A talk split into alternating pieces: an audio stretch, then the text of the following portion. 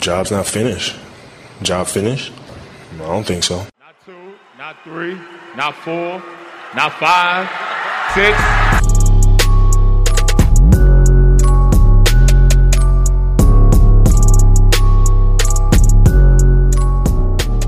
Van and Dodo Podcast, ahol hat podcaster összeállt egy közös balhéra.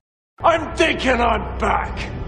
Igen, fontos bejelenteni valónk van, mielőtt elkezdjük az actual adást. Megnyitjuk a Patreon oldalunkat, yeah! Én Mr. White vagyok egyébként, ami már az adásból ki fog derülni, csak ezt adás után vágtuk fel, mikor véglegesítettük a Patreon programunkat, és ugye novemberben elindul. Mr. Blond, Szercsi, Szupcsi. Puszcsi. Kicsit, egy nagyon picit légy ne tekerjétek tovább. Azért szeretnék egy nagyon-nagyon picit, kicsit beszélni róla, hogy nem csak ez, hogy szeretnénk a támogatástokat kérni, meg hogy szükségünk van crackre, és ez drága mulatság, és ebből fogjuk finanszírozni, hanem, hanem az, hogy, hogy honnan is indult el ez az egész. Ugye volt a Dodo Podcast, és volt a Van Done podcastünk, a csapatnak így kettészedve, meg csatlakozott Brown a bulihoz, úgyhogy ez az annó alapjaiban azért volt nehezen fenntartható, mert technikailag szinte, tulajdonképpen nem, nem szinte csak, hanem a Vanendamba te vágtál, blond, a másikban, a Dodóban meg mondjuk ilyen 70%-ba én és 30%-ba Pink vágott, és ez rohadt megterhelő a vágás. És ez, ez teljesen kiégeti az embert, és teljesen nem is a kreatív energiát, hanem mindent elvesz, és hosszú folyamat, és az a baj, hogy ebben nagyon kimerültünk, és ez, ez akkor ott nagyon sok volt, és úgy döntöttünk, amikor most elindultunk a Vanend Dodóval, hogy ezt semmiképpen nem csináljuk így még egyszer, mert ez egy komoly munkafolyamat. Úgyhogy ezért hála a keleten-nyugatonos srácoknak, hogy összekötöttek minket az ő szupervágójukkal, aki nagyon minőségi munkát végez, és én magam sem tudnám így megcsinálni. Ez viszont mi vállaljuk, hogy saját költségen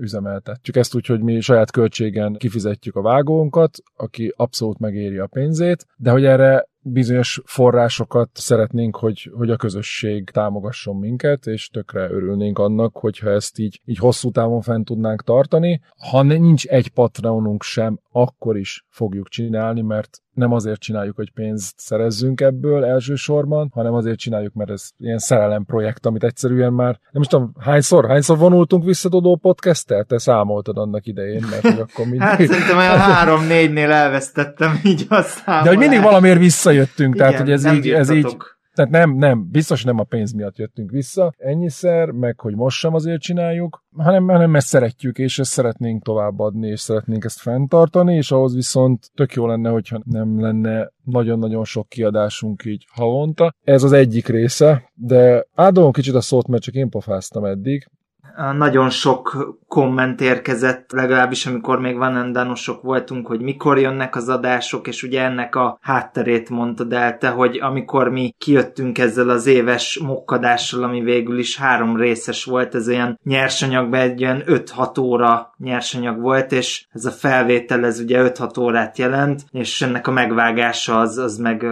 legalább... Ez több mint 5-6 óra. Az Igen. több mint 5-6 óra, de igazából ugye ezt a heti kettőt most belőttük, és nagyon komolyan tartjuk is, és ehhez szükséges nyilván a segítség, és mi azt beszéltük, hogy inkább akkor most megpróbáljuk a kreatív tartalmakra összpontosítani és oda fordítani az energiákat, mert vannak ilyen egészen extra készülést igényelő adások, mint a Jailblazers, ami egyébként elképesztő élmény, és amit nyilván egy vágó nélkül már nem lenne olyan kedvem nekem sem mondjuk nekiállni, ha tudom, hogy ezt még meg is kell vágni. De hogy visszadobjam egy kicsit a labdát, eddig ugye a mi oldalunkról szólt ez a dolog, de ugye vannak terveink, hogy, hogy azért így mit is próbálunk ebből a Patreonból így felépíteni, meg elérni, amellett, hogy, hogy ugye szeretnénk a költségeinket csökkenteni és itt ugrik a majom a vízbe, hogy ki a fasz tekert el eddig, ugye? Én meg sokáig laktam egyébként a nyolcadik kerület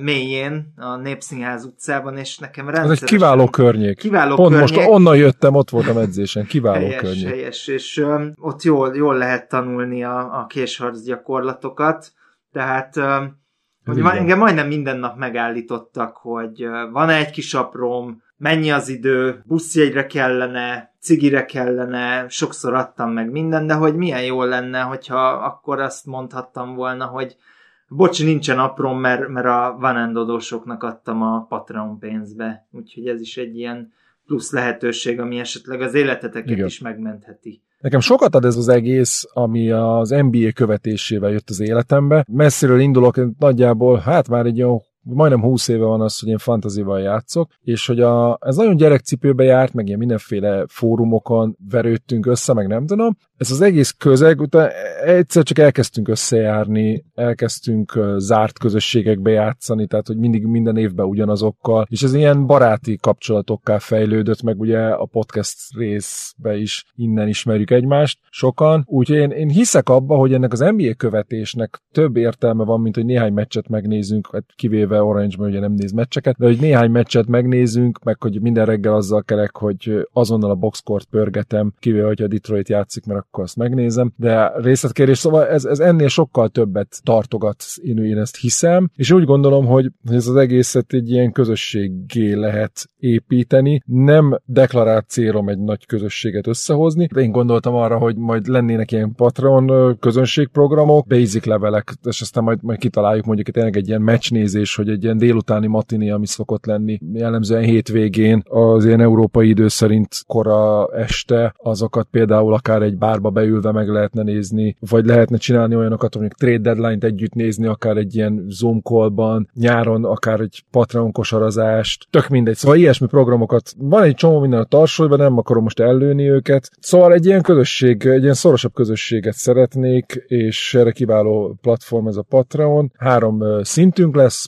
Patreonban, különböző lehetőségekkel tudtok összegben támogatni minket. Szóval a Patreon oldalunkat megtalálhatjátok majd mindenféle leírásban, mert szarrá fogunk spamelni mindent vele, hogy véletlen sem maradjon ki az információból az, aki véletlenül szeretne minket támogatni, vagy nem véletlenül, de azért elmondom, hogy patreon.com per vanendodo, ennyi, ugye két D-vel van and dodo, de ez megint nagyon felmerül a kérdés, hogy kérlek kommentelje be az, aki így írta be, a helyet, hogy a linkre kattintott volna. Akartál igen, igen, valamit igen, mondani? azt mindenképpen el szerettem volna mondani, hogy az egyértelmű közös hatos döntés volt itt a hat alkotótól, hogy természetesen azoktól se szeretnénk semmilyen tartalmat elvenni, vagy eddig kitett tartalmat megvonni, akinek nem álmodjában, vagy nem szeretne minket támogatni, tehát ugyanúgy elérhető lesz a, a heti két adásunk, vagy amikor esetleg emergency lesz, akkor még a plusz egy, úgyhogy ez, ez nálunk ilyen alapérték, hogy nem szeretnénk így kizárni senkit, viszont viszont látásra. Ez muszáj volt rákötni.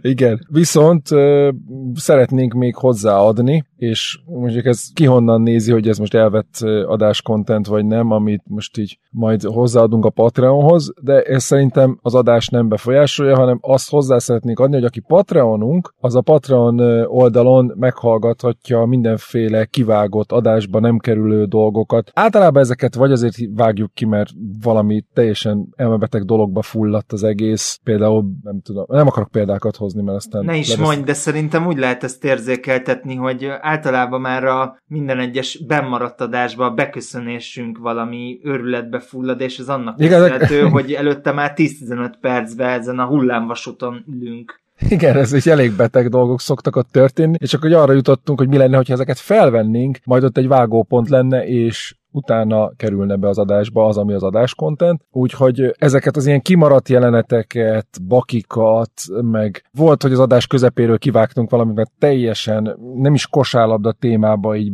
belet szúrva valami beszélgetésbe, ami tökre nem megtörte a lendületet ott az adásban, de amúgy meg tök jó pofa kis sztori volt, úgyhogy úgy gondoltuk, hogy ezeket egy csokorba szedjük, és ezt minden hó, hónapban összegezve kirakjuk, vagy a következő hó elején az előző hónapról a Patreonoknak.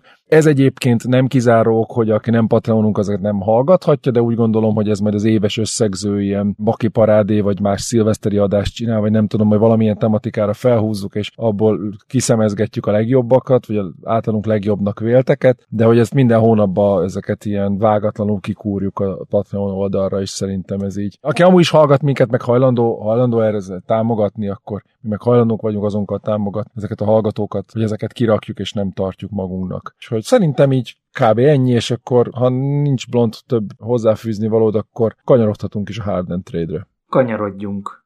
Üdvözlégy! Mária, basz meg. Az ég áldjon meg, basz meg, Lullaby! In nomine patri, filius santi. Ott meg elővette a latint. Édes faszom. Hát jogászként tudnia kell. Ügyvéd. Könyvből kellett levigázni. Tudod? Az ugyanaz. Ügyvéd. Nem. Kisebb Bogár. halmaz, nagyobb halmaz. Szóval, Harden trade-re keltünk ma, ezért itt van velünk Brown, Hello. mint érzelmileg investált személyiség, több szempontból is, de most a Harden trade-be beszéljük, illetve Blond. Szevasztok, én kevésbé Most vagyok van idő. érzelmileg investált, bár ki tudja, mi lesz még. Ki tudja, meddig tekeredünk el. Csapjunk is bele a lecsóba, mert hosszú lesz az adás, vagy nem. Na, szóval nem kezdem el az ősrobbanástól onnantól, hogy mi történt Hardennel, meg miért akart ő innen Szóval az Arizona State-en Harden, Igen, tehát nem kezdem el onnan. Beszéljünk a nyárról. Úgy indult az egész kalamajka, hogy tudtuk, hogy Harden cserét kért, augusztusban elment Kínába egy ilyen turnéra, ahol 14-én Mórit sikerült hazugnak nevezni, a Philly GM-jét. Ekkor még nem lehetett tudni, hogy miért nevezi őt hazugnak, de ez mindegy is. Mert hazudott! Nem biztos, ez nem bizonyított, de az én elmémben létrejött egy konteó, ami arról szól, hogy Harden nem csak marketing szempontból mondta azt, hogy ő nagyra becsüli a kínai közönséget, és hogy szeretne egyszer a kínai ligában játszani, hanem ilyen focista, Szaudarábia vonalon, szerintem ő neki konkrétan célja az, hogy az NBA után elmenjen kurva sok pénzért Kínába bohóckodni. És mivel ő épp abban a csapatban játszott, amelyik csapat GM-je nagyon nem ápol jó viszonyt a kínai kommunista párttal, egyes régi tweetek miatt, ezért bele kellett abba állnia, hogy ezzel is bizonyítsa azt, hogy ő mennyire elkötelezett Kína mellett, és hogy jó pontot szerezzen. Ez annyira jó volt, hogy kettő nappal később egy livestream során 10 ezer üveg bort adott el 5 percen belül, mert ugye ő neki van borászata, meg borokkal foglalkozik még így mellette, nem csak iszol, Nyilván van borászata. Hát nyilván. Muszáj. Figyelj, nem, ezzel semmi baj nincs, szerintem, tehát én ezért nem tudom őt bántani. Mindegy, szóval szerintem nem. van mögött egy ilyen előre történő marketing, amit Kínával szemben csinált. Ezek után ugye még voltak olyan reménykedő szurkolók, meg cikkek, hogy lehetséges, hogy ez a kapcsolat még menthető, mármint a Philadelphia és Harden kapcsolata, de ez szeptember 26-án a Fili utolsó értelmes igazolásakor pecsételődött meg, ugyanis Daryl Morey egy ilyen keresztapa húzással tudjátok, hogy kit igazolt le utoljára. Kelly Oubre. Kelly Oubre-t.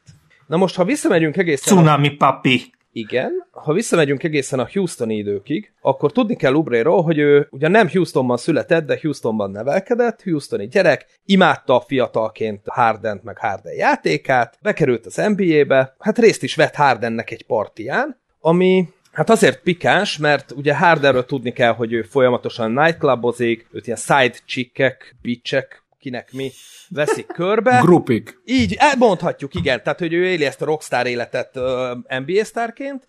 Húcsi mama, hogy Viszont ez volt az időszak Harden életében, amikor azt, azt gondolta, hogy ő megtalálta az igazit, és hogy valaki mellett végre megállapodik. Ez egy Shy nevezetű Shailin, Instagram celeb, mi más, Instagram Édes modell. Istenem. Tudod, ez amikor... Valószínűleg, valószínűleg akkora segge van, mint igen, egy igen, íróasztal. pontosan, nem láttál róla a képet, de pontosan. Nem.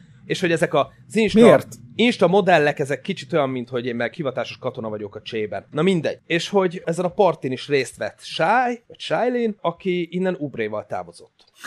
Itt le akarta fújni az egész bulit, meg akarta szakítani Harden. Olvastam olyat, hogy meg is szakadt a buli, és mindenkit hazazavart, meg olyat is, hogy ez nem történt meg, csak megpróbálta, de a lényeg a lényeg, hogy azóta Ubrénak két gyereke van a hölgytől, és a felesége. Wow. Tehát Daryl Morey megcsinálta azt, hogy Harden baszakodott vele, majd a Hiszt is Hardent, akiről tudjuk, hogy az All-Star gálára azért nem ment el, mert nem válaszolta meg keresésre, mert ő turcás volt, és akkor turcizik Harden meg cserét kér, és akkor Morey egy ilyen keresztapa move-val megfog és odahozza azt az embert, akivel a legkevésbé szeretne Harden a pályán lenni. Rikák holdolt vele egyet. Zseniális. Tehát, hogy én az ilyen húzásokat imádom, és ezután jutottunk el oda, hogy október 4-én azért a training megjelent néhány egyéni edzésen részt vett, csapatedzésen, jól tudom, egyszer vagy egyszer sem, és eddig nem lépett pályára, és ma, ma hajnalban végre, hála Istennek elcserélte a Clippersbe a Fili. A csomagot mondjam, vagy valaki szeretné mondani? Mondjad kérlek, mondjad, Hát a, a. Clippersből megérkezett Marcus Morris, Kenyon Martin Jr.,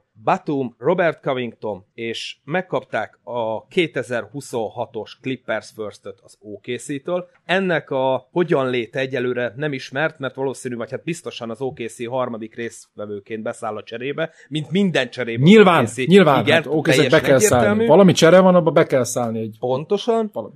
Ezen kívül megkapták a 2028-as Clippers First-et védetlenül, a 29-es Clippers First-re csere joguk van, és kettő darab second picket is kaptak. Ezért Harden mellett odaadták a kardiózás koronázott királyát PJ Tuckert, és Aki ilyen félmillió dolláros cipőbe kardiózik a pályán. nem normális, imádom, és Petrusevet. Mindemellett pedig Danny Green hulláját vévelnie kellett a Filinek, hogy beférjen ugye a négy játékos a rosterre. Mit gondolsz, milyen értéket kapott a Fili Hardenért? Nagyon fontos kiemelni, hogy mindegyik játékos, aki érkezett, lejáró szerződés. Tehát a Filinek a terve hosszú távon, ugye erről már beszéltünk egy adásban, nagyon szeretnének játszani Tyrese Maxinek a 13 milliós cap holdjával, hogy meg fogják neki adni a maxot ugyan, de ezt még majd a free agent szezon után akarják megcsinálni valószínűleg, vagy legalábbis miután az első nap letelt és igazoltak mellé legalább egy max játékost, max szerződésen lévőt, mert jelenlegi sapka számítások szerint körülbelül 50 és 65 millió dollár közötti sapka alatti hely lesz a Filinél, azzal, hogy tulajdonképpen a Tobias Harris is lejár, meg igazából Embiiden kívül mindenki lejár, talán.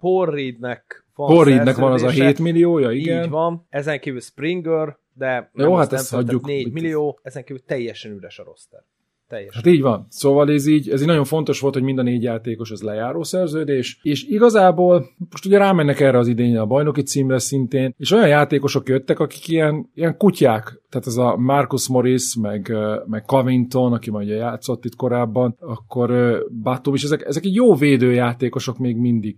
Nem baj, hogyha nem dobják rá az Openen kívül semmit, viszont az majd később a Wemby percekbe kiderül, hogy igazából Batum és Covington ketten nagyon jól fogták Wembit, és hogy ő, erre jók, hogy bedobják ilyen 10-15 percekre őket, vagy 20 percekre, és ott kihajtják a belüket védő oldalon. És nem is kell több, mert Maxi meg Embiid úgyis megoldják a támadást. Meg akár Tobias Harris is. Jó, azért azt jegyezzük meg, hogy Marcus Morris oké, okay, hogy kutya, de inkább a döglött kutya, vagy a hotdog.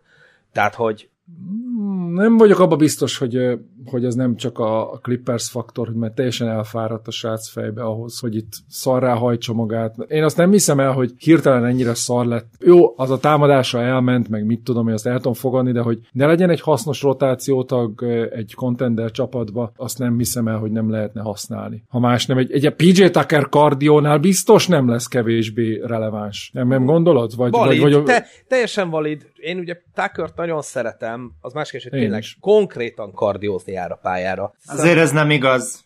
Miért nem? Még hiányozni fog ő szerintem, csak hát pont ezért szereztek olyan játékosokat, mint a Tucker erre a szerepre, mert azért Janiszt idegesíteni, meg ezeket a nagyobb testű vingeket, nem, nem volt rá más védő egyszerűen. És, De erre és jó lesz Morris is. fontos. És Hát- hogy Reed, amikor megkapta a lehetőséget, Hagyjuk már Paul Reedet, 24 éves gyerekkel, nem, nem mész a 24 contender éves státuszba. gyerek arra néhány Aranyos percre, gyerek. arra néhány percre, amikor rátették Jannisra, tudott neki gondot okozni. Igen, ez nem egy Kellőképpen Néhány életbiztosítás. percig, de nem egy Nem egy egész meccsig, vagy nem életbiztosítás. egy egész párharcig. Mert egy egész párharcban szerintetek a Marcus Morris, Batum, Covington trió az gondot tud okozni. Persze, akkor, hogyha Batum eléfekszik, Morris átlöki rajta, Covington meg rásik. Tehát abban az esetben nagyon nagy gondot tudnak okozni Jannisnak, más esetben nem. Én azt mondom, hogy Nem, Ha Jannis másról. akarod fogni, akkor tedd rá Embidet. És akkor mind a Tehát kettő igen, megeszik jó. egymás zsírját, és nincs értelme. Én azt mondom, hogy ezek opciók, hogy tehát nem az van, hogy a, hogy a Jaden Springerek, meg a Furkan Korkmazok, meg ezek jönnek a padról, akik védekezésbe semmit nem tudnak, meg a nem is tudom, ki, ki, kik voltak még. Springer Jó, zseniális, Springer egy böszme nagy blokkológép meg amúgy. zseniális védő a méreteihez képest, meg ahhoz képest mennyire fiatal, szóval őt pont ide nevettem. Jannisra, Jannisra. Ja, hát de Jannisról az egész ligában van négy darab ember, aki tudja lassítani. Mennyi? Ez olyan, mint hogy ha Jokicsra kezdesz el védőt keresni. Tehát így. Nekem inkább az az érdekes, hogy, hogy szerintetek ezt így el tudták adni Embiidnek, hogy akkor most uh, itt ez lesz az ellenérték, és hát idén kérdéses, hogy mire, mire mennek ezzel a csapattal, bár Maxi zseniális, Harris is jól kezdett, de hogy ezt meg lehetetni Embiiddel, hogy majd a cap space-ből jövőre. Ez több, mint érdekes, mert Ugye? uh, egyrészt bedobhatják ezeket az eszeteket bárkiért, aki felszabadul esetleg a deadline környékén. Viszont az érdekes lesz, hogy nem látom magam előtt azt, hogy ki kérne cserét. Tehát az ilyen Lavin, DeRozan, ilyesmi kaliberű játékosok. Ezeket nem akarják, mert nem nincs. akarod megszerezni. Így van. Meg nem. Sziakamot se. Én Sziakámban többet látnék, mint Tobias Harrisbe. És ő is lejáró. Igen. Tehát mindig nem bántja a jövő nyarat. Még jövő nyáron ugye azt is kell, hogy cap csapat lesz, tehát sapka alatti hely lesz, úgyhogy tulajdonképpen nem kell ellenértéket adni, hogy befogadj valakit uh-huh. a cserébe, csak a pikkekért, magába a pikkekért megszerezhetik bárkit a piacon, aki élőszerződéssel rendelkezik. Úgyhogy ez is egy faktor, hogy nem is kell csereérték nyáron a pikkeken kívül ahhoz, hogy szerezzél valakit, és addig még egy év eltelik, majdnem egy vagy teljes szezon lemegy. Akárki rebuildelhet. Akármelyik csapat szinte. Jó, egy-két kivétellel, nyilván van olyan, aki nem fog rebuildelni, de nem tudhatjuk, hogy mit tudom én, a Miami mit fog csinálni. Hogy Jimmy Butler elérhető lesz mert cserét kér, mert a fasza tele van, meg ezek. Ez bőven benne lehetnek ilyen játékosok is, hogy cserét kérnek. Ö, igen, bár azt láttuk, hogy azért Butler nem a hisztis típus, tehát hogy ő, ő neki töke Azért minnesota volt egy de kis ott, de ott tényleg értetted, hogy mi baj van. Tehát, hogy az nem az volt, hogy kicsit Apropó, gyengébb azt a... láttátok, ahogy a Minnesota közönségnek integetett, meg puszikat dobált Butler? Az elég kemény volt. Én nem. Nem. láttam, én lemaradtam. Tehát Erről fújolták a meccs végén, ugye kiülte a, azt a meccset, amit a Miami elbukott a Minnesota ellen, és fújolták a meccs végén, erre ilyen, ilyen félmosolyjal, ilyen butleresen így fölállt a padról, elkezdett minden irányba integetni kb. mint egy pápa, és így vigyorgott. Igaza van egyébként, minden második évben döntőzik, Sakirát keféli, hát azt csinál, amit akar. Viszont, hogy Nem. egy kicsit capszakmázzunk is, Blue utána járt a dolgoknak, nagyon sajnálta, hogy nem lehet itt, ugyanis a Twitteren szembe jött velem egy kis szösszenet, Egy celeb. hogy egy, ami X, igen, hogy egy millió még hiányzik ahhoz, vagy hogy egy millióval több a csere, mint a Clippersnek beférne, akkor, hogyha Harden nem él a trade kicker adta lehetőségével, ha azzal él, akkor pedig 5 millió hiányzik. Tehát az OKC irányába még biztos, hogy fognak fizetések mozogni. Ez azért történhet meg, mert ha az ember ránéz Trade Machine-be, vagy a Spotracknek a trade gépezetére, az, az legálisnak írja a cserét, mert az új CBA szerinti szabályokkal egyelőre egyik rendszer sem számol. Mivel a Clippers apron 2 fölött van, ezért 110% az, amiben cserélni tud. Tehát a bejövő fizetés az maximum a kimenő fizetés 110%-a lehet, úgyhogy én még érdeklődve várom, hogy itt az OKC De most itt kérdés, bocs, hogy közvállok. Itt, itt most a Clippers szempontjából nem Így működik van, a csere van, egyelőre? ugye, Tehát nem a Fili szempontból, mondom a Clippers szempontból. számokat. Mert az nagyon egyszerű, mert úgyis valakit el kell cserélniük, amiért kapják a first roundot majd az OKC-től vissza. Nem feltétlenül biztos, mert uh, szintén Blue-val azt beszéltük, hogy ugye az OKC-nek rengeteg első köröse van és második köröse a közeljövőben. Uh-huh. Nem valószínű, hogy tudnának mindegyikkel húzni. Egyelőre nem is látszik, hogy kire próbálják majd meg becserélni ezeket az eszeteket, és ha a Clippers bedob esetleg egy olyat, hogy a 26-os pickért odaadja mondjuk a 30-ost, példának okáért, Igen. akkor vagy levesz védettséget egy másik pickről, ami az OKC-nél van még a Paul George cseréből, akkor ez így akár működhet is. Tehát az OKC és Presti asset managementet játszhat, hogy jobban elnyújtja az idővonalon azoknak a pikkeknek a számát, amikkel rendelkezik, és ez nem egy halott ötlet, Blue dobta be, mert nem látom azt, hogy melyik Clippers olcsó játékos az, akire az OKC annyira vágyna, hogy azt mondaná, hogy firstet adok, és nem pedig kapok. Tehát ugye az, az OKC... Hát a Terence Ment látom, hogy 27 lenne éves értelme, de- hurka. Én nem értem ezt a Terence szerelmet, ezt beszéljük ki, és utána még hozok néhány dolgot itt a Harden cseréről. Beszéljük hogy, ki. Hogy tök jó, nem rossz játékos, tehát tök jó kis kiegészítő, hetedik, nyolcadik ember, de hogy ő neki miért ekkora a hype-ja? Vagy hogy mindig őt emlegetik? Hogy a- a Harden cserébe is majdnem ő lett a dealbreaker. Mi az Isten ez? 27 Jó- éves, nem jó védő. 21-22. Hát de miért, miért kéne 21-22-nek? Jó, Hát van mindenki 27 is, nem? prospektként tekinti. 27 évesen kis túlzással. Ez olyan, mint hogy Tori Craig 30 évesen is prospekt volt még. Aztán rájött mindenki, hogy bazd meg, ez már 30 éves. Én azt gondolom, hogy jó védő. A 27 éves az azt jelenti, hogy a legjobb 3-4 éve még hátra van. Az OKC lassan arra a vonalra tekeredik, vagy, vagy inkább arra az útra kanyarodik, hogy most már szeretnének stabil playoff csapat lenni, és minél hamarabb contender lenni. Da, kirakós darabkák megvannak, és én azt látom, hogy miért ne cserélnének egy ilyen játékosért, aki a padról beszállva még tovább erősíti a wing defense-t. Miért ne? És tényleg egy Rahedli first rounderük van. Most ki draftoljanak egy újabb izé, hurkát 20. pikkel, aki amúgy csak ja, fér de a hogy is, de keretükbe. ezt a részét értem, de arról az oldalról is irreális, hogy egész eddig a Clippers menhez ragaszkodott, ami ugye az ő esetükben, akik a világ összes luxusadóját ki fogják fizetni egy ilyen olcsó, és használható játékos nekik végképp aranyat ér, még akkor is, hogyha félig sánta és nincs Hát az az olcsó az ilyen 10 millió környéki, azért A jelenlegi nem, és logá- lassan hosszabbítani kell De a majd, de, igen, de ligában 10 millió, meg a Clippers bértábláját nézve, ő egy olcsó játékos. Hát meg az, hogy ő neki ott a bőrjoga, tehát őt hosszabbíthatják Apron 2-be is, viszont Igen. Apron 2-be már csak veterán minimumokat tudnak majd igazolni az új szabályok szerint. Úgyhogy nagyon fontos, hogy a bőrjogos játékosokat megtartsák, mert különben nem tudnak hosszú távon építkezni. Mondjuk a Westbrook Harden páros nem tudom mennyire akarnak hosszú távon építkezni, szerintem ez egy ilyen full all-in szezon, aztán lesz, ami lesz. Hát ami nagyon érdekes szerintem a Clippers oldaláról, és nem beszéltünk erről, hogy Kawhi, PG, Harden és Westbrook is Los Angeles-i gyerek, és a Clippers amellett, hogy, hogy tol, ugye külön csarnokba fognak költözni, és ő nekik ez egyfajta identitás és marketingépítés is, hogy ők a Los Angeles-i csapat. Uh-huh. Nem a Lakers, ahol a Clevelandi, meg a Chicagói szupersztár van, hanem Mikor itt van a négy költözés? darab.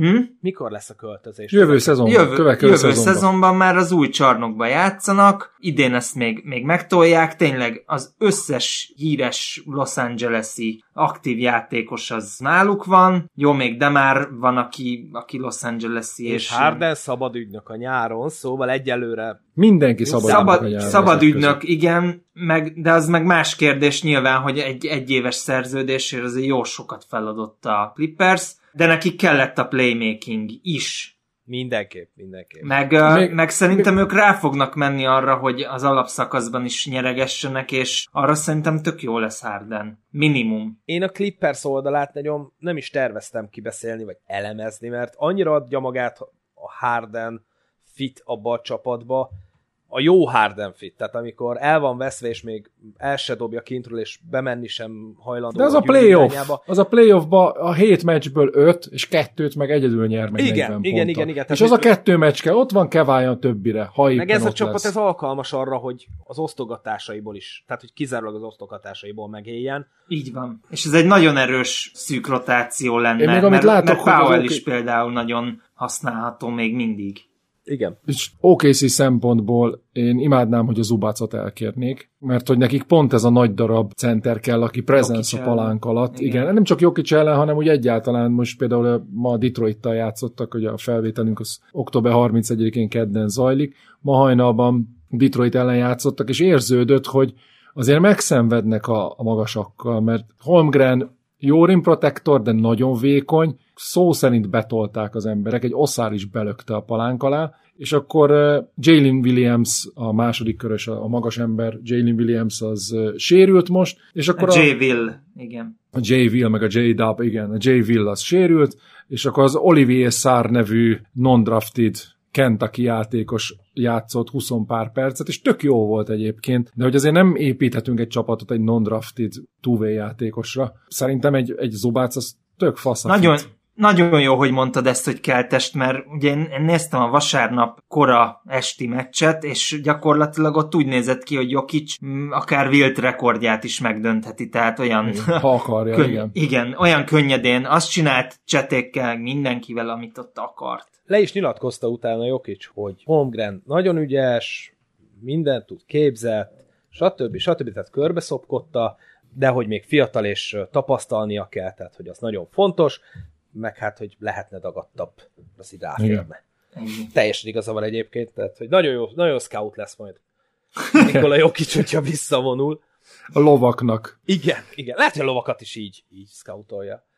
lehet. Ö, egy jó, kiegészít, szóval te- kiegészítés a Harden cseréhez, összevonnám a Kai Jones sztorival múltkorról, hogy akkor kiröhögtünk ezen, hogy Kai Jones cserét kér és kivágják. Hát van ennek az ellentéte a ligában, ő pedig nem más, mint a török curry Furkán Korkmaz, Furkan Korkmaz. aki igen. harmadszor kért cserét, hogy valahogy bele akarta könyörögni magát ebbe a Harden Clippers trade-be, csak hogy elmehessen, és hát, ha valahol kap egy per- vagy két percet több játék lehetőséget, ezen megint nem jött össze szerencsétlennek, úgyhogy nem tudom, minek kell még történni, hogy Hát az, hogy Korkmaz- lejár a szerződése a nyáron, és hogy valaki ne adjon neki megint 8 milliót, meg 6 mint eddig kapott, hanem elmehessen Törökországba, izé, nem tudom, Besiktásba, vagy a, nem tudom most melyik megy ott, és játszhasson végre. zseniális. Jó, ez, ez, Oké, okay, szóval az OKC-be imádnám Zubacot, de pont az említett Jokic szituáció miatt jelenleg, és a Win Now Clippers miatt szerintem Zubac majd, hogy nem elérhetetlen a Clippers szempontjából, ha csak nem egy hasonló forma-forma magas embert szereznek, és Ö, rövid gondolatkísérletként. Van értelme csak Jokic miatt megtartani Zubacot? nem Jokic csak ott- Jokic miatt, De- de... Zubac egy jó játékos. Z- Zubac nagyon jó játékos, de ugye arra hegyezett ki, hogy nyugaton, ha meg akarod Hát de kit nyerni- akarsz megverni, ha nem a Denvert, aki a Oké, bajnok okay, ne, volt? nem így értettem. Jokicsal tök mindegy, hogy mit csinálsz. Hát de nem mindegy, hogy... Nem tök in- mindegy, nem tök mindegy, ingyen- ez most ingyen nagyon dob kijött, 50 hogy nem tök Ingyen mindegy. dob 50 pontot, mint az OKC-nek, ha akar, Igen. Vagy, vagy azért van egy ugyanakkora test, mint ő, aki lögdösi, meg legalább fáradnia kell ahhoz, hogy a kedvenc spotjaira a pályán odaérjen.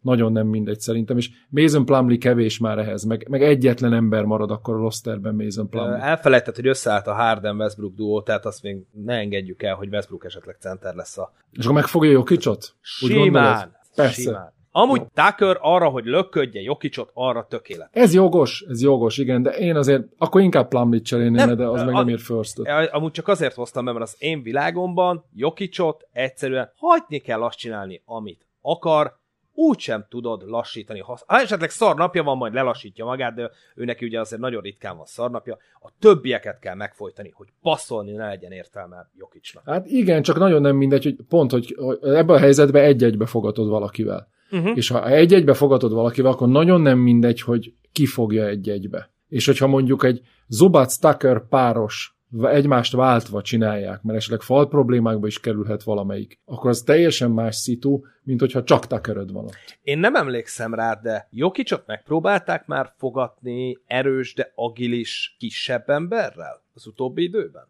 Mert ugye Embiidnek az a kriptonitja.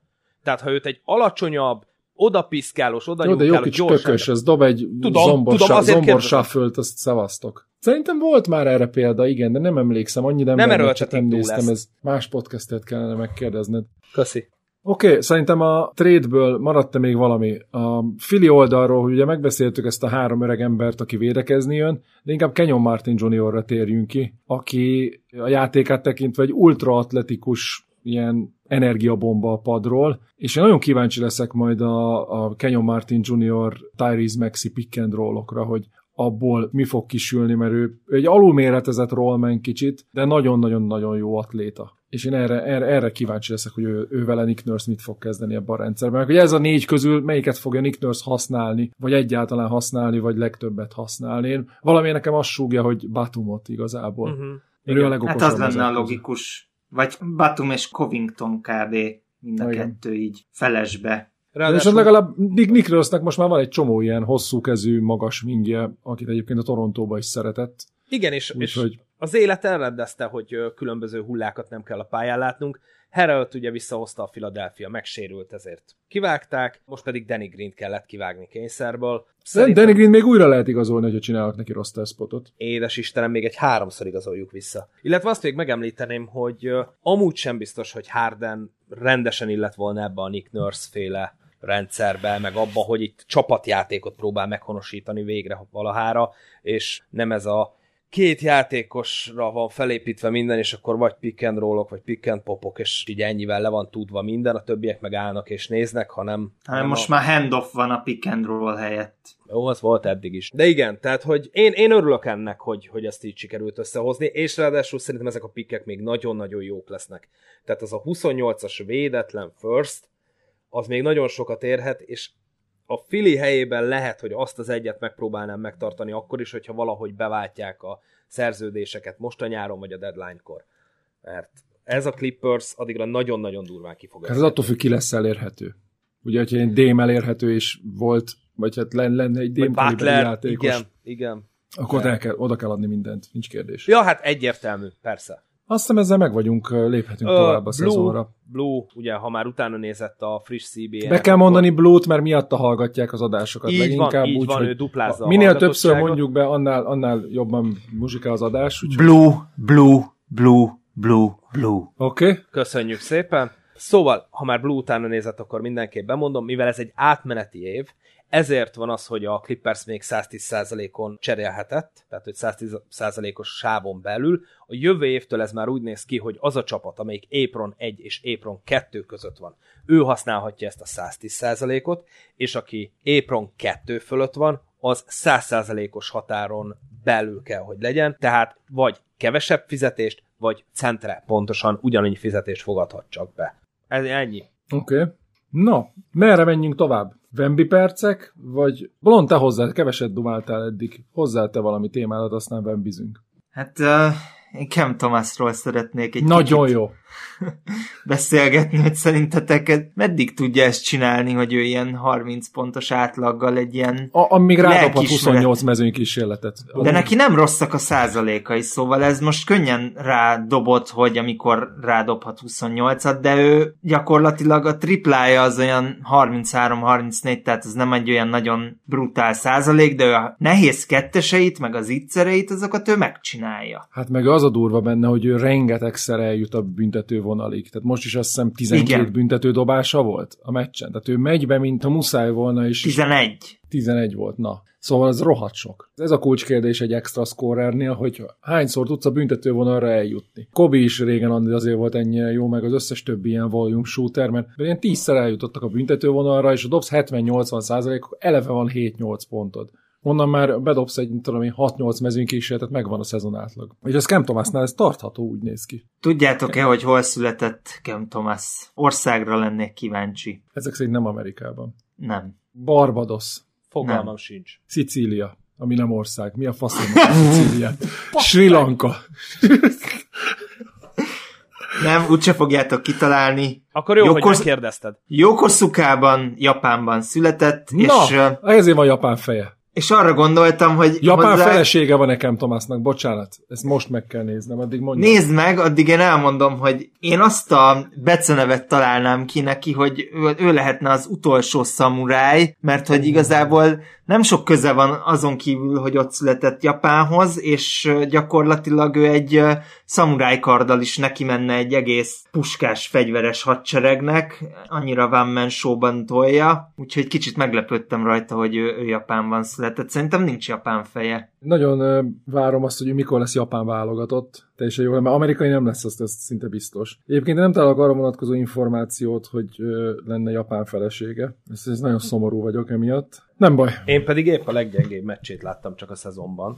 Mennyi dobott? 28 30-at, ott csak 30 Oké, okay. a Dallas ellen, és én ezt mindenképp hozni akartam, hogy én azért voltam kíváncsi erre a meccsre nagyon, mert így előre legyártottam magamnak, hogy nézzük, hogy mit fog művelni ez a sok jó wing védővel felálló Brooklyn Luka Doncic ellen. És mit csinált? Hát semmit az ég egy a világon, Doncic 49 ponttal így mutatta a fakkot. Dorian Finney-Smithből úgy csinált hülyét Luka Doncic, ahogy körülbelül szerintem belőlem csinál. Tehát ahol érte, ott verte meg. Tényleg semmi más nem érdemes visszanézni arról a meccsről, mint az, hogy Doncic mit művel Finney smith és Ben simmons ha esetleg a legendás Lucas Tapper rávált. Uh. Imád. Jól védekezett amúgy rajta, de hát olyanokat dobott be. Igen, tehát, Tehát hogy... én láttam egy kis összevágást, és így végig ott maradt rajta, aztán Szerintem, szerintem most álljunk Ember meg. ilyeneket nem Álljunk meg, álljunk meg. Én nem akarok még egy podcastben bármilyen jellegű részt venni, ahol Lukát beszélik végig. Nekem ez így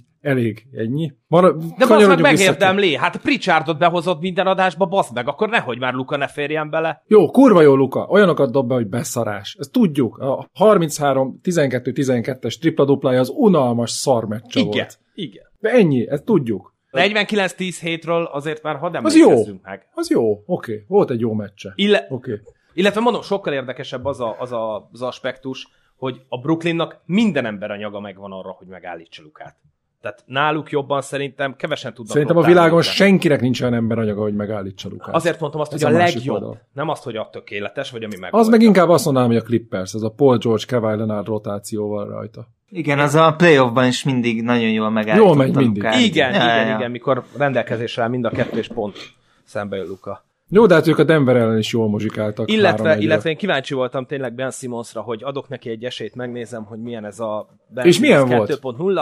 2.0. Hát, Simonsos. Tehát az Köszönjük. első negyed első két-három percében megpróbált három dobást is értékesíteni onnan a gyűrű közeléből. Egyik sem ült, úgyhogy a következő pontszerzési momentum az valahol ott a harmadik negyed vége környékén jött, ott volt egy jó öt perce, mert volt egy lerohanás, amit be tudott fejezni, úgyhogy nem állt vele szembe védő, és az meghozta ahhoz az önbizalmát, hogy utána még azt hiszem két kosarat bepötyögtessen. Simons ugyanaz a Simons, akit láttunk, és én egyre inkább biztos vagyok benne, hogy ő, őnek is szüksége lenne valami földön túli pszichológusra, vagy valami ilyesmire, mert, mert fejben ennyire nem lehet gyenge egy, egy játékos, aki gyerekkora óta élsportoló. Tehát, hogy számomra ez, ez egyszerűen hihetetlen. Ennyi. Cam Thomas, ő tartja jelenleg az NBA rekordot, hogy a legmagasabb pontátlaga van azok a játékosok között, akik legalább 5 mérkőzésen kezdtek kezdőként. Cam Thomas 8 mérkőzésen kezdett karrierje során, és 32,7-es pontátlaga van a 8 mérkőzésen. A második Michael Jordan 30 és feles átlaggal 1039 meccsnél, a Harden 27-9, 27-7, Luka, stb. megyünk lefelé. Az valószínűleg nem tartható sokáig ez, de azért valami, aminek itt tudok szurkolni szezon közben, hogy ez az Cam Thomas kezd, akkor dobjon 30 felett, vagy 32 felett, hogy tartsa ezt a rekordot is. Minél tovább toljuk ezt, annál relevánsabb lesz ez a statisztika. Úgyhogy nekem most ez az ilyen, az a 13. harcoson megléte után ez a szezonban a következő, amit figyelni fogok. Na, ha már behoztad a 13. harcost, akkor Aki nem hallgatta volna az előző adásunkat, ugye a 13. harcos az az a játékos, aki 13-ként egy csapatba a pályára lép, és én nézem azt a meccset. És ugye mindegyikünknek van egy ilyen, akinél 13-an pályára léptek. Ugye A 13. harcos egy legendás film Antonio Banderastól, nem tudom, IMDB-n kapott-e hatot, de nagyon jó kis. Csalódott lennék, ha igen. Mindjárt megnézzük közbe. Meg- Amíg én mondom, hogy az én 13. harcosom az nem más, mint Julian Phillips, bárki is az. a rookie, A rookie, igen, a Chicagóból második körös drafti, Tennessee-ből, pont ezt akartam mondani én is. Biztos tudom, hogy hol játszott egyetemen. Szóval Julian Phillips, aki játszott kevesebb, mint egy percet, amikor nem csinált semmit. Tehát konkrétan felmentek, és a csapattársa Dalen Terry bebombázott egy triplát, majd a túloldalon meg lefuttatta az órát. Azt hiszem, vagy Sasser volt, vagy Jaden Ivey, és ennyi. Úgyhogy majd inkább kíváncsi leszek a G League-re, hogy ott mit fog mutatni, mert szerintem ott többet fog játszani. Egyébként 6,6-ot kapott a 13. harcos IMDB-n. Igen. Úgyhogy az egy jó film. az egy nagyon jó film. Így van. Igen. Jó, uh, Blond, ki ad neked a 13. harcosod, mert ha jól csiripelték a madarak, ez neked is beszaladt. Jól, jól csiripeltek, igen. Ugye én random nézegetem a meccseket, abban most nem menjünk bele, hogy hogyan, de Menjünk bele, kifogtam. kérlek, menjünk bele, mert nagyon izgalmas. Hogy te mi alapján választasz mérkőzést? Én mondjuk, ha egy nap van tíz meccs, akkor fogok egy stoppert, és ott nyomok egy indítást, meg egy leállítást, és megnézem azt ezred másodpercet, és ha ott négyes, akkor megnézem, hogy mi a negyedik meccs, és legyen az bármilyen rossz, mint mondjuk most hajnalban a Blazers Raptors, akkor én azt a meccset fogom megnézni. És mit csinálsz, hogy Tehát így. kettő meccs van, vagy három, vagy öt? Akkor felosztod sávokra? Akkor vagy? felosztok, igen. Az egy bonyolultabb, az, abban most nem menjünk bele, de Ennél megoldom sokkal egyszerűbb, is. van ez a random.org, ez egy sokkal egyszerűbb megoldás, de tetszik, ahogy csinálod. Ez, én ilyen uh, régi vágású vagyok. Igen, boomer. Na, szóval a Suns 126-104-re megverte a jazz ezért uh, a jazznek volt ideje 13. harcost pályára küldeni, aki nem más, mint a hídből megszerzett török center Umer Jürceven. Neki 6 perc jutott, 4 pontot bedobott, Ezt a lelkesedést egy- imádom. volt egy gólpassza, háromból kettő mezőny, rávert egy ordinári módon kinéző triplát is, az sajnos nem ment be, és plusz négyel zárta a garbage time-ot. Úgyhogy hál' Istennek őt nem kell a G League-ben figyelni, mert azért szerintem odáig nem fog süllyedni, hogy oda lepaterolják. És Pinknek milyen jó az Amir Kafia, ugye most a fél keretet elcserélték előle, úgyhogy játszani is fog a Clippersben. Így van. Amir és Omer a 13. harcosok között. Fú, Az én 13. harcosomat szívem szerint letagadnám, tehát nem teltem meg. A Minnesota-ból került elő, ez a csúfos atlantai vereség Jaj, kapcsán. Amit, Luka Garza? Mondd, hogy Luka Garza. De, jó lenne, de jó lenne, ha legalább Garza, Garza lenne, vagy Garza. De is Nix. Garzató, hogyha amikor Nix, elmegy. aki egy meccsen idén eddig egy percet lépett pályára, és az égvilágon semmit nem csinál statisztikai alapon. Akkor nézzük Kardiózott. együtt a Dacian Nix, Julian Phillips rangadót a G League-be egymás ellen. Hú, zseniális. Úristen. Köszönöm. Azért én megértem, hogy őt letagadnád, ő Igen, még a igen. Houston Rocketsból is így kiüldözték. Tehát az irányító, aki nem tud se kintről, se bentről dobni, és igazából még úgy passzolni sem igazán. Nem baj, én abban az egyben reménykedem, hogy többet nem lép pályára a szezonban, és akkor nem lesz miről beszélnem. Megérem, hogy a következő De a G League-ben is figyelned kell, meg bárhova megy innentől fogva. Így van, ebbe a szezonban. Úgyhogy Ebbe a szezonban van, figyeljük. Ha kirúgják és elmegy izé Sri Lankára vagy a Fülöp-szigetek kettőbe, akkor megnézzük, hogy játszik Manny Pacquiao ellen. Így van, úgyhogy ez olyan, mintha összebilincseltünk volna titeket, tehát nézned kell, nem csak az NBA szempontjából. sok fasság okozott már fizikai fájdalmat nekem ebben a podcastben. Pedig És még mennyi életű. fog? De hogy itt Pedig csak 10 adást, ahogy 11-nél jár. Konkrétan, jó, mély levegő. A Minnesota Atlantát én megnéztem, és annak kapcsán így azt tudom mondani, hogy Pink elég sokat beszélt az előző ilyen weekly kis szösszenetben arról, hogy Trae Young mennyire kutyaszarvédő. Hát az első félidő alapján még annál is sokkal-sokkal-sokkal rosszabb. Teljes moziban volt az ember, meg is látszott, mert kaptak vagy 70 pontot, 69-et, hogy egész pontos legyek. Ne, egyszerűen az emberének a közelében nem járt. Tehát úgy közelítette meg a védekezést, hogy ő a lepattanóért fog menni, de úgy, hogy mivel törpe, ezért esélyesen volt, és fel sem ugrott. Tehát én nem tudtam, hogy ő mit csinál a pályán, és azért néztem csak meg ezt a meccset felvételről, mert marha kíváncsi voltam arra, hogy 69 pontot kapott az első félidőben az Atlanta, majd a második félidőt azt hát hasonló arányban megnyerte, tehát hú, majdnem 20 pontos előnyről sikerült majdnem 20-szal kikapni a Minnesota-nak, és a második félidőben Anthony Edwards vette át azt a szerepet, ami, ami az első félidőben még Trae Youngnak jutott, a tökéletes mozi védekezésben. Én nem, nem hiszem el, hogy egy fiatal top dog, mert talán mondhatjuk annak Edwardsot, megengedheti azt magának, hogy ilyen szinten alibizzen. Bármit ti láttatok idén Minnesota-ból, Edwardsból? Nem. Nem láttam. Még én ilyen. se, de Ó, szégyelje de magát kár. a Minnesota, tehát a Torontótól is, meg a Hawks-tól is így kikapni. És hogy a- az Atlanta back-to-backből jött egy Milwaukee elleni Győzelemből.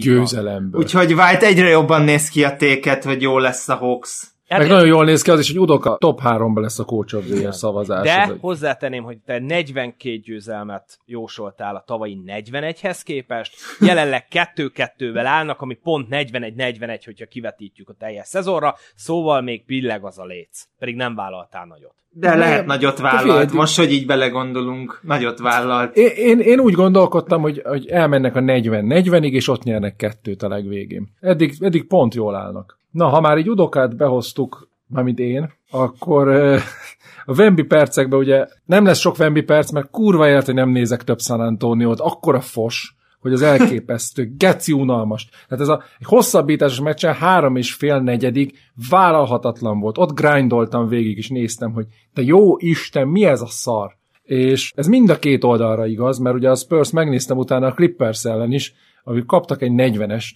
és teljesen vállalhatatlan. Tök tehetségesek, tényleg, nem csak Wembanyama, hanem ugye Vessel is, aki már-már, én ut- utoljára rookie szezonjában jártam körülbelül játszani, utána ezeket a, ezeket a tank spurs nem voltam hajlandó nézni, és valahogy legem leragadt, hogy Vessel, jó, hát egy aranyos shooter, meg scorer-szerű prospekt, de azért hagyjuk már, hát nem, ez a csávó kurva jó. Ugye most megkövetem magam, meg Brown az sokszor rágta a fülemet, hogy hagyjam már Vessel békén, mert kurva. Ordítottam veled konkrétan, tehát szerintem a, a rágtam a füledet az egy nagyon enyhe meg kifejezés Igen, arra, jó, amikor hát. ordítottam veled, hogy mi az Istenért nézett szarba veszelt, mikor ő kurva jó. Igen, bocs, hogy beleugattam, de ezt Semmi gond, nyugodtan ugass bele, mert azért vagy, és ő neki volt két nagyon jó meccs, aztán Paul George kivégezte, tehát hogy a szó szerint kivégezte Paul George így a három labdát így konkrétan vagy passzávból mielőtt megkapja, vagy amikor már megkapta, akkor vette ki a kezéből, és ment végig és zsákolt. De tökös gyerek vesszel, tényleg nagyon extra dobásokat elvállal, és be is dobja őket. Dylan Brooks, a meccs végén Dylan Brooks arcába dobott egy triplát, aztán ilyen mutambósan mutogatta, hogy no, no, no, no, nem, nem rúgsz te itt labdába. Úgyhogy nekem nagyon tetszik vesszel játéka, de nagyon fiatal ez a csapat, nagyon éretlenek, fogalmuk nincs, hogy egyik másik játékos hova mozog.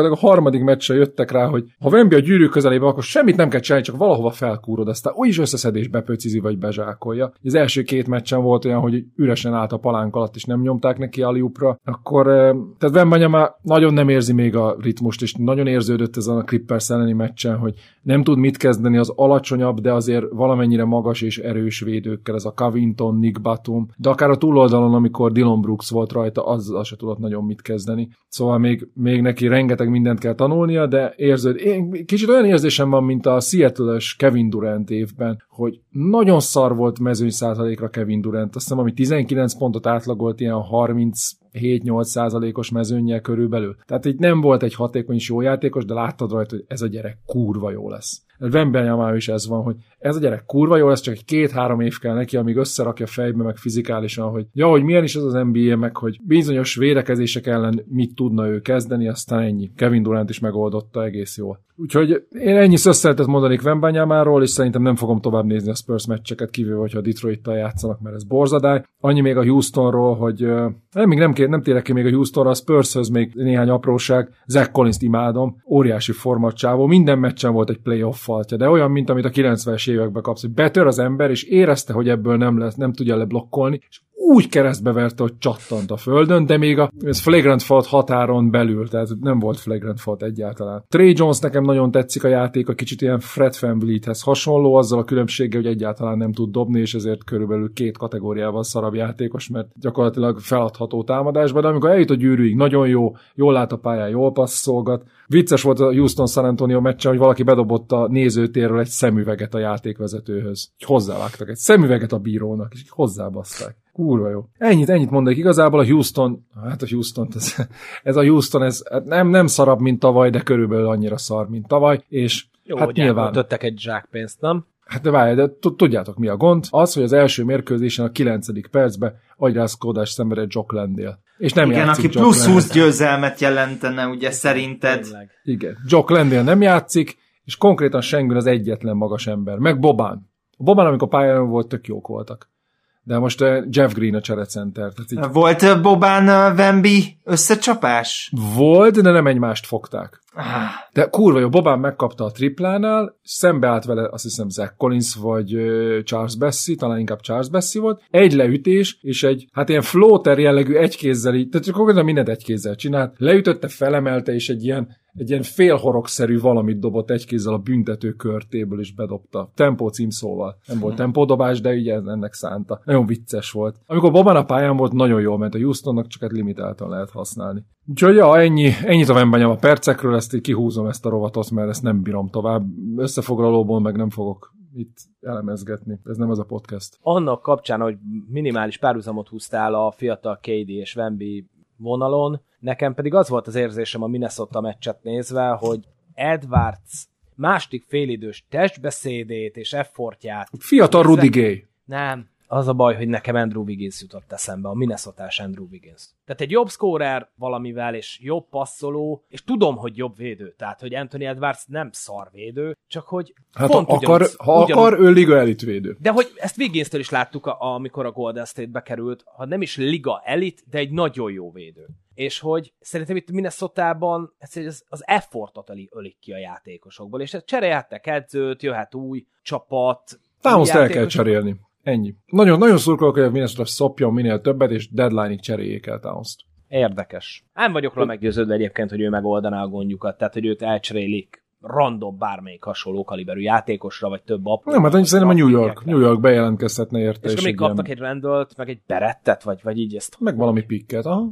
pontosan. Hát, Hát ezt már megbeszéltük, de szerintem a Knicksnek még érdemes várni itt Embiidre is. Inkább, mint Townsra, nem fogják ellőni Townsra. No, mindegy, ebben nem, ez már csak szóval- találgatás, szóval- ez most ez nem ez a témája Igen, igen, igen. De hogy edwards kapcsolatban ez alapján, a meccs alapján, mert tényleg idén eddig ezt az egyet láttam, volt egy ilyen Wiggins érzésem, és, és nem esett jól. Tehát, hogy én ennél jobban szeretem Antet. Alapvetően személyiségre amúgy szerintem tök más a két Teljesen. ember, de Hát az értem, amit dog, mondasz. Az egyik egy Értem, dog, amit a másik pedig egy ilyen, nem, Hogy maga a közeg valamiért olyan, hogy ott aztán a, valamiért a beleszarás az úgy igen, kialakul. igen. Erre akartam Igen. utalni, hogy, hogy ez Ja. a furcsa, és hogy Nezrid meg még mindig kurva jó.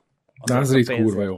Názrid nagyon jó. Oké, okay, uh, dobjon be valaki egy témát még, mert nekem van egy, de dobjon be valaki még valamit. Oké, okay, én bedobnék egy olyat, hogy uh, három darab veretlen csapat maradt, a Boston, a Denver és a Mavericks, és Mavericks, hogy... bazd meg.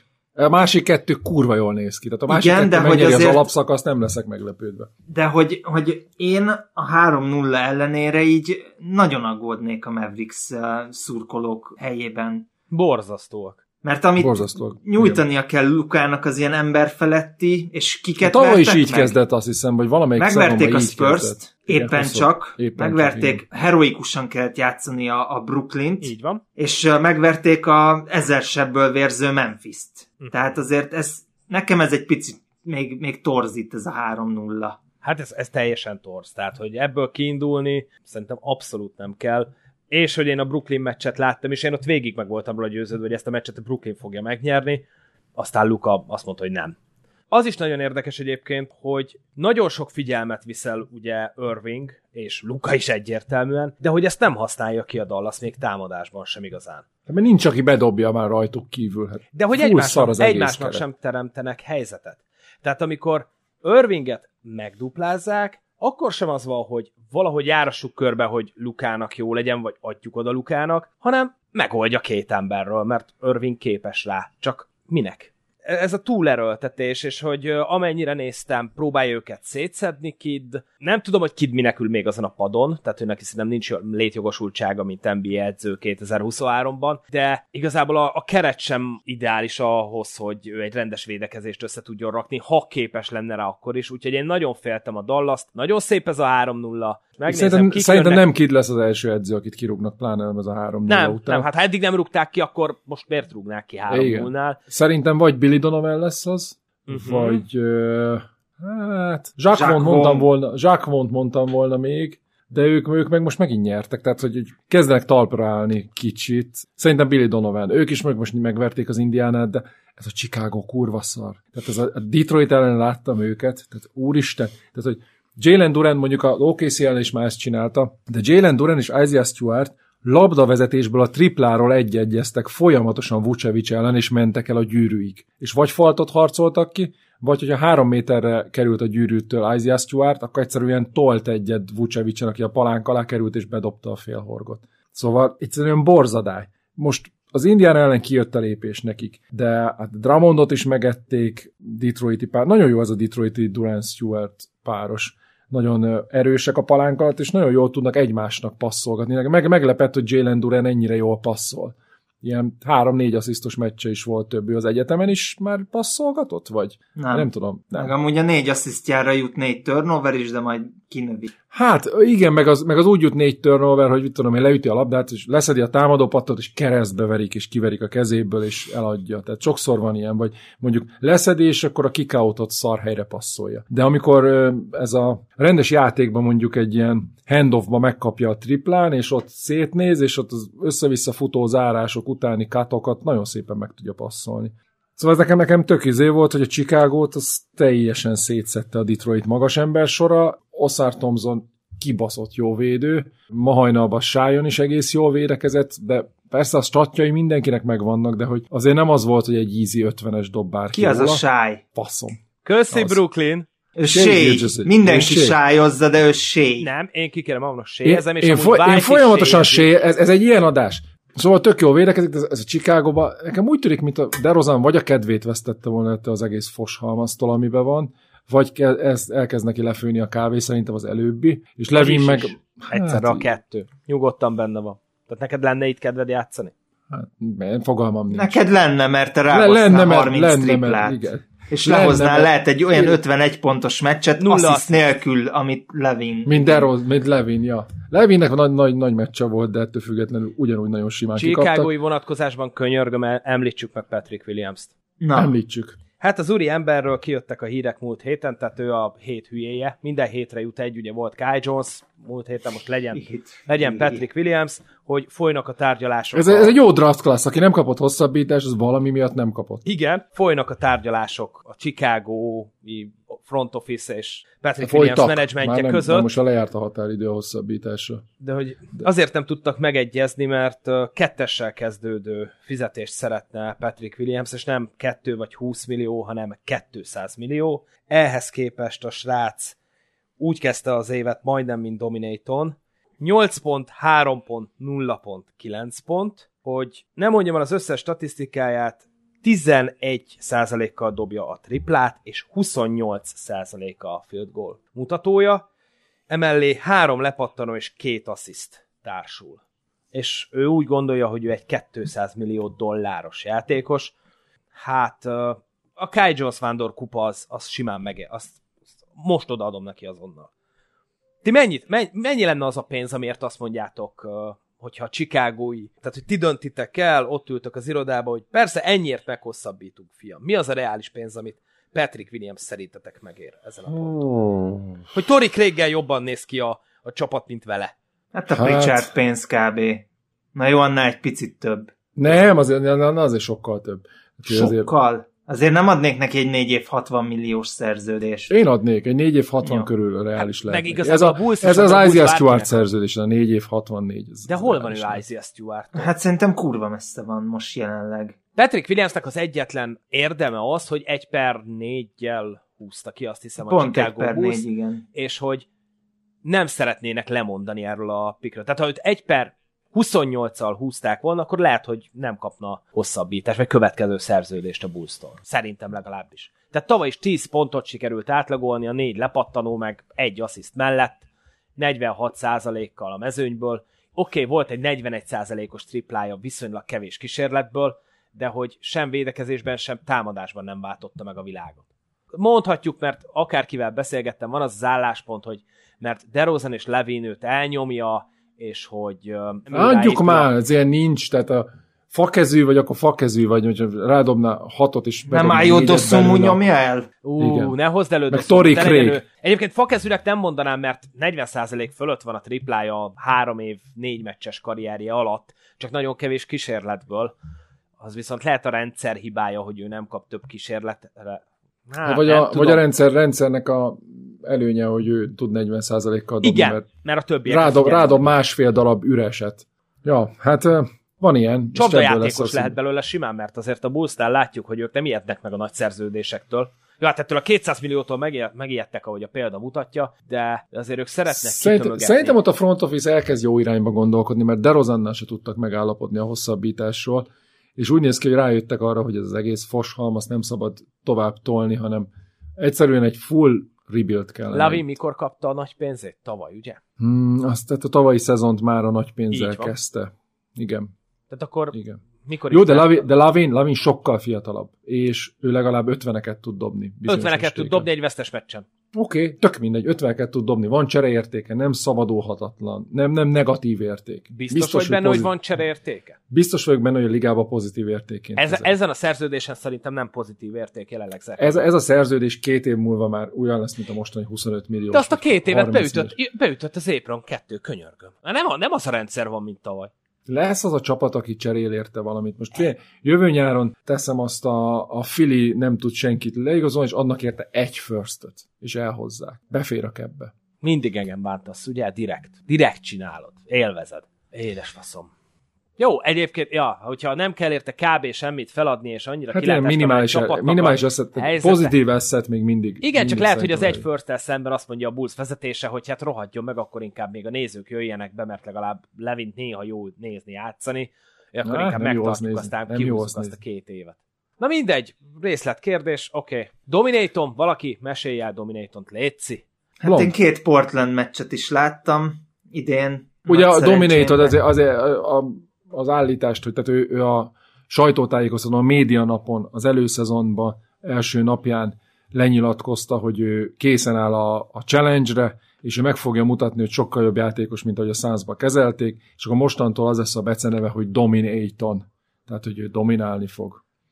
Ehhez képest Hát ez képest én a Philadelphia ellen láttam a Blazers-t, és nem az, hogy nem dominálta Embiidet, hanem gyakorlatilag Embiid azt csinált vele, amit akart. Jó, nem nagy meglepetés, viszont támadásban sem egy nagy domináló, úgyhogy körülbelül én oda helyeztem el, hogy hogy mivel jobb ő, mint például Paul Reed, aki megcsereként lépett pályára a Sixersnél. Nem igazán láttam azt Sokkal a... jobb lepattanózó. Igen, hogyha a Toronto ellen játszol, akik konkrétan az óceánban nem tudnak semmit se bedobni, akkor kurva jó lepattanózó vagy, de egyébként Pörtül is megetett. Ezt akartam igazából... mondani, hogy ez beáraszt a Pöltült is igazából, a defensív fenomén Pöltült. Beáraszta őt is, de annyira rengeteg pontot itt se dobott, de ez a mérkőzés volt az, amikor Matty Stybel, tehát ha először bekapcsolod, soha életedben nem látták kosármeccset, azt mondod, hogy Matty Stybel egy elit sarok tripla dobó. Volt egy olyan jelenet, volt egy olyan jelenet, amikor a Raptorsnál kijött a sarok tripla figura, Oji Anunobira, aki olyan ordinári nagy homály dobott, átdobta a gyűrűt gyakorlatilag méterekkel, a gyenge oldalon Siakam és Jeremy Grant verekedtek a lepattanóért, ennek eredménye az lett, hogy Grant segre ült, Siakamnak érkezett volna ez a triplából ez a gólpassz labda, vagy nem tudom mi, mellé nyúlt, lepattant a labda, majd Siakam még most se tudta, hogy mi a fasz van, és beleesett a ülőgrendnek az ölébe. Ez történt. És ez bazd meg ez a Raptors. 92 vagy hány pontot dobtak ennek a nyomorult Blazersnek. Tehát ha van csapat, amire eddig azt mondtam, hogy hát ez e- elég érdektelen, akkor most már végleg azt mondom, hogy a Raptors drukkereknek ez egy kurva hosszú szezon lesz. Viszont a Portlandben, hogy egy pozitívat is mondjak, Shadon Sharp kurva jól néz ki. Nyilván vannak még gyermetek hibái, de... Jól is játszott egész szezonban. De nagyon jó. Igen. Mi a helyzet Scoottal? És a triplájával? Hát Scoot elég tragikusan néz ki. Azt mondták, ha... ő a következő Westbrook, ő hozza. 5,5 százalék, vagy mennyi eddig a négy meccsen? Jó, Kevés. van, hát. Kevés, de igazából uh, hozzá ugye türelem kell, tehát most nyilván a... Az Portlandben meg lesz. Meg lesz a türelem, meg irányítónak a legnehezebb rukiként, meg uh, tényleg uh, olyan játékosok vannak körülötte, akik mellett azért nem könnyű, mert azért Matty Styből-től, Aytontól ne sok segítséget várjál, igazából neki akkor van esélye, hogyha azonnal rohanhatnak, mert egyébként... De ahhoz meg védekezés kell. Uh-huh. Ahhoz meg védekezés kellene, vagy egy olyan otrombán támadó csapat, mint a Toronto. Igen. Sajnálom, most ez kijött belőlem, mert tényleg... Nem baj, szeretem, amikor Rangers teljesen indokolatlan dolgokon. Ezt uh, minden nap. Jó, igen, tehát Dominaton nem fog dominálni. Detroit meccs egy valamit elfelejtettem, még bemondták, nagyon tetszik, egy, egy rövidke sztori, hogy Isaiah Stewart és Jalen Duran kitalálták, hogy ők a dog pound, azaz a kutya menhely, és minden dobóedzéssel, amikor ők jól megy nekik a dobás, folyamatosan ugatnak. és, és, és próbálták Osszár Thompson hogy gyere, te is a kutya falka része vagy, és azt mondta Osszár, hogy hát még nem nagyon érzi ebbe komfortosan magát, de igyekszik. Ez az. Szegény osszár, ezek ilyen jól nevelt gyerekek. Az ez ilyen jól nevelt gyerekek az izé, Tomzon ikrek, és oda megy egy ilyen Isaiah az, aki neki megy LeBronnak, meg egy Jalen Durehez, aki úgy néz ki, mint egy testépítő 19 évesen, és ugatnak a pályán, az meg dobóedzés közben folyamatosan. Imádom. Hát, örülök, hogy ezek az én csapatomban játszanak, az én kedvenc csapatomban, mert ez, ez, ezt imádom. Nagyon jó. Még egy utolsó, hogy a, azért a Memphis ez a 0-4. Ott azért vannak problémák, amiket lehet, hogy a megmentő Bismarck Biombo. Bismarck Biombo. Ötödik meccs után leigazolják és megoldja. Ennyi. Jó, oké, okay. akkor ennyit a memphis Nem, megbeszéltük. Rendben nem lesz. túl gondolni. Rendben lesz. Neki nyugodjon a picsába, jön Bismarck Biombo. De hogy a Memphisben miért igazoltak olyan játékosokat, akik csak olyanokat, akik nem tudnak dobni? Szerintem itt előfeltétel, hogyha valakit leigazolnak. Tehát Derrick Rose. Cseréltek Smartért az egyetlen elit shooter kenárgyuknak is úgy, tör, úgy néz ki, mintha életében nem dobott volna be egy triplát se, annyira szarul kezdte a szezont. És ezen kívül senki nem tud dobni. Bain, Desmond Bain-en kívül, oké, okay. Desmond Bain tud dobni. senki más. Így nehéz játszani. Hát Nincs egy meccsen játszottam úgy. Szerintem a sokkal nehezebb, hogy 134 meccset kezdőként eltöltesz az NBA-ben, és még mindig szűz vagy. Itt Gidire célzok. Magyarázat, én, én azt képzelem, hogyha NBA sztár vagy, mert azért Gidi a maga szintjén jelenleg sztár. OKC-ben nem is olyan nagy a sportfelhozatal, hogy egy ilyen csávónak oké, okay, hogy érdekes a haja, meg hogy nem ez a nem ez az De, igazi... de ő, ő nem valami vallási Én is erre gondolok. Száz százalék, száz százalék, de ettől függetlenül az én elképzeléseim szerint, ha akarja, ha nem, előbb-utóbb Valaki Szerintem meg erőszakolja. Kis túlzással. Tehát, hogy észre se veszi, és már nem szűz. És már valakinek a szájában van a... Tehát, A hogy kolbász. igen, vagy a bot, ahogy De én ebben- én Dwight annyira Howard nem mondta lepődtem meg. egy másik Igen. téma kapcsán, amit nem veszünk elő. De Ott, behozott. ott vagy a témát. Oké, okay. NBA játékosokról beszélünk, arról nem beszélünk, hogy Dwight Howard Így dug. van. Úgyhogy menjünk tovább. Szóval Josh Giddy, de nem tudom, én, ne- én annyira nem lepődtem meg. Jó, egy kicsit meglepődtem, de hát igazából, jó, most 21 évesen nem szexelt még, hát én se szexeltem 21 éves koromban, úgyhogy ez teljesen rendben van az én koordinátorrendszeremben. Kicsit fura, De nem voltál NBA sztár. nem voltam, biztos, hogy, de akartam, tehát akartam, ez biztos, nem tudom, hogy Gidi akarja. De nagyon kíváncsi lennék, hogy Gidi masturbál-e például. Vagy az az se lehet. Erről nem szóltak a hírek, pedig nem tudom, meg kell kérdezni tőle Twitteren. Hogy bazd meg minden adás így végződik? Én ezt nem hiszem el. Te adtad fel a labdát. Ennél durvábbakat is le Mondtu- tud csapni. Mondtátok, hogy be fogjuk hozni Gidit. Hát mikor dobjam be, ha nem ekkor? Valamikor be kellett. Én el is felejtettem, hogy be fogjuk hozni. De egyébként még a Patreonról nem is beszéltünk, hogy elindult a Patreon, csak ugye még nem tudjuk. Mármint, hogy, hogy nem tudjuk a, a konkrét részleteket, de ugye elindult a Patreon, és különböző tíreink lesznek, mert minden tírekbe sorolunk, majdnem. Nem. nem, de most ezt igen. És hogy nekem a kedvencem az a tír, amikor majd fel lehet hívni Brown-t, és beszélgetni vele telefonon. Igen, igen, az, az nagyon jó lenne. Szerintem, hogyha vannak olyan emberek, akiknek hiányzik az a figura az életükből, aki úgy istenesen lebassza őket valamiért, azok fizessék be a Patreon tírt, és akkor bármikor éjjel-nappal felhívhatják Brown-t, aki üvölteni fog velük. Garantáltan. A kurva anyátok. Figyelj, kifizetik a Patreont, onnantól kezdve rabszolga vagy. És fel kell venni a telefont és üvölteni velük, ha ezt akarják. Ennyi. Én is ezt fogom. Vállalom, lehet engem hívni, megbeszéljük. Akárkivel, akármikor beszélek. Non-PC dolgokról és NBA-ről. Igen, értem, hogy te bevállaltad önszorgalomból, hogy kurva leszel, de hogy baszd meg. Tehát, hogy én most így lefagytam. Ezt ti előre megbeszéltétek, ugye? Mit? Mit? Mit? Hogy mi szépen behozzátok, és szépen a fű alatt egyszer csak bemondjátok, hogy velem lehet beszélgetni pénzért. Jó a szimatod, Brown. Jó a szimatod. Srácok, srácok. Oké, okay, mivel hogy szerintem utólag rögzítettük, és az adás elejére bevágtuk azt, hogy a Patreon hogy fog kinézni, és miért, miért lesz kurva jó nekünk, így szerintem erre most kanyarodjunk le, hogyha nem akartok hozzáfűzni még valamit. Nem, semmit. Rendben, oké, akkor ebben megállapodtunk. Szerintem akkor folytatjuk jövő héten. Addig nézzünk minél szarabb meccseket, mint ez a kurva 40 pontos izé blowout, meg az ilyen nem tudom, teljesen nézhetetlen Spurs. Soha többet nem nézem a Spurs-t. Addig, amíg nem, nem kerülnek playoffba, vagy playoff közelébe. Gyenge vagy. Ugye?